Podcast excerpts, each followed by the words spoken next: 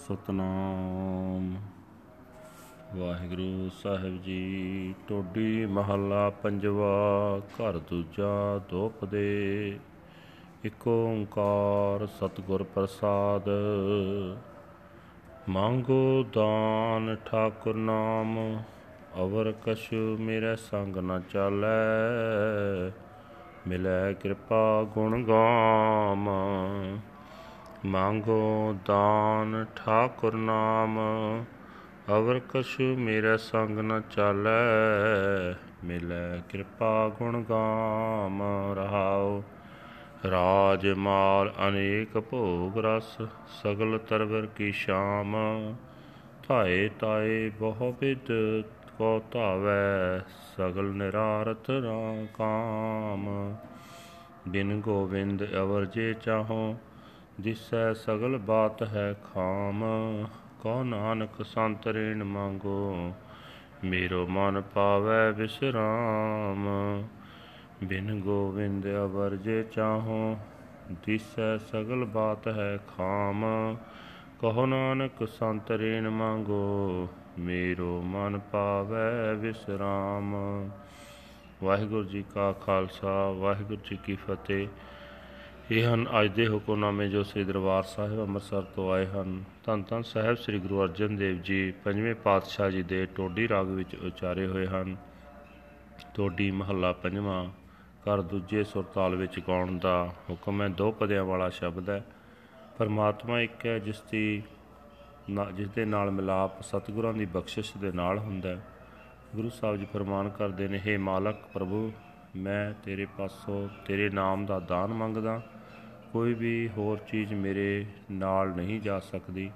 ਜੇ ਤੇਰੀ ਕਿਰਪਾ ਹੋਵੇ ਤਾਂ ਮੈਨੂੰ ਤੇਰੀ ਸਿਫਤ ਸਲਾਹ ਮਿਲ ਜਾਏ। ਠਹਿਰਾਓ। हे ਭਾਈ, ਹਕੂਮਤ, ਧਨ ਤੇ ਅਨੇਕਾਂ ਪਦਾਰਥਾਂ ਦੇ ਸਵਾਦ ਇਹ ਸਾਰੇ ਰੁੱਖ ਦੀ ਛਾਂ ਵਰਗੇ ਹਨ। ਸਦਾ ਇੱਕ ਥਾਂ ਟਿਕੇ ਨਹੀਂ ਰਹਿ ਸਕਦੇ। ਮਨੁੱਖ ਇਹਨਾਂ ਦੀ ਖਾਤਰ ਸਦਾ ਹੀ ਕਈ ਤਰੀਕਿਆਂ ਨਾਲ ਦੌੜ ਭੱਜ ਕਰਦਾ ਰਹਿੰਦਾ ਪਰ ਉਸ ਦੇ ਸਾਰੇ ਕੰਮ ਵਿਅਰਥ ਚਲੇ ਜਾਂਦੇ ਹਨ। हे ਨਾਨਕ ਆਖ हे ਭਾਈ, ਜੇ ਮੈਂ ਪਰਮਾਤਮਾ ਦੇ ਨਾਮ ਤੋਂ ਬਿਨਾ ਕੁਝ ਹੋਰ ਹੋਰ ਹੀ ਮੰਗਦਾ ਰਹਾ, ਤਾਂ ਇਹ ਸਾਰੀ ਗੱਲ ਕੱਚੀ ਹੈ। ਮੈਂ ਤਾਂ ਸੰਤ ਜਨਾਂ ਦੇ ਚਰਨਾਂ ਦੀ ਧੂੜ ਮੰਗਦਾ ਹਾਂ, ਤਾਂ ਕਿ ਮੇਰਾ ਮਨ ਦੁਨੀਆ ਵਾਲੀ ਦੌੜ ਭੱਜ ਤੋਂ ਟਿਕਾਣਾ ਹਾਸਲ ਕਰ ਲਏ। ਵਾਹਿਗੁਰੂ ਜੀ ਕਾ ਖਾਲਸਾ, ਵਾਹਿਗੁਰੂ ਜੀ ਕੀ ਫਤਿਹ। This is today's Hukamnama from Sri Darbar Sahib Amritsar uttered by our fifth Guru Guru Arjan Dev Ji under Todi Raga, Todi fifth Mahal, second house, Dupadas, one universal creator God by the grace of the true Guru. I beg for the gift of your name, O my Lord and Master, nothing else shall go along with me in the end. By your grace, please allow me to sing your glorious praises. Pause. Power, wealth, various pleasures, and enjoyments all are just like the shadow of a tree. He runs, runs, runs around in many directions, but all of his pursuits are useless except for all for the Lord of the universe. Everything he desires appears transitory.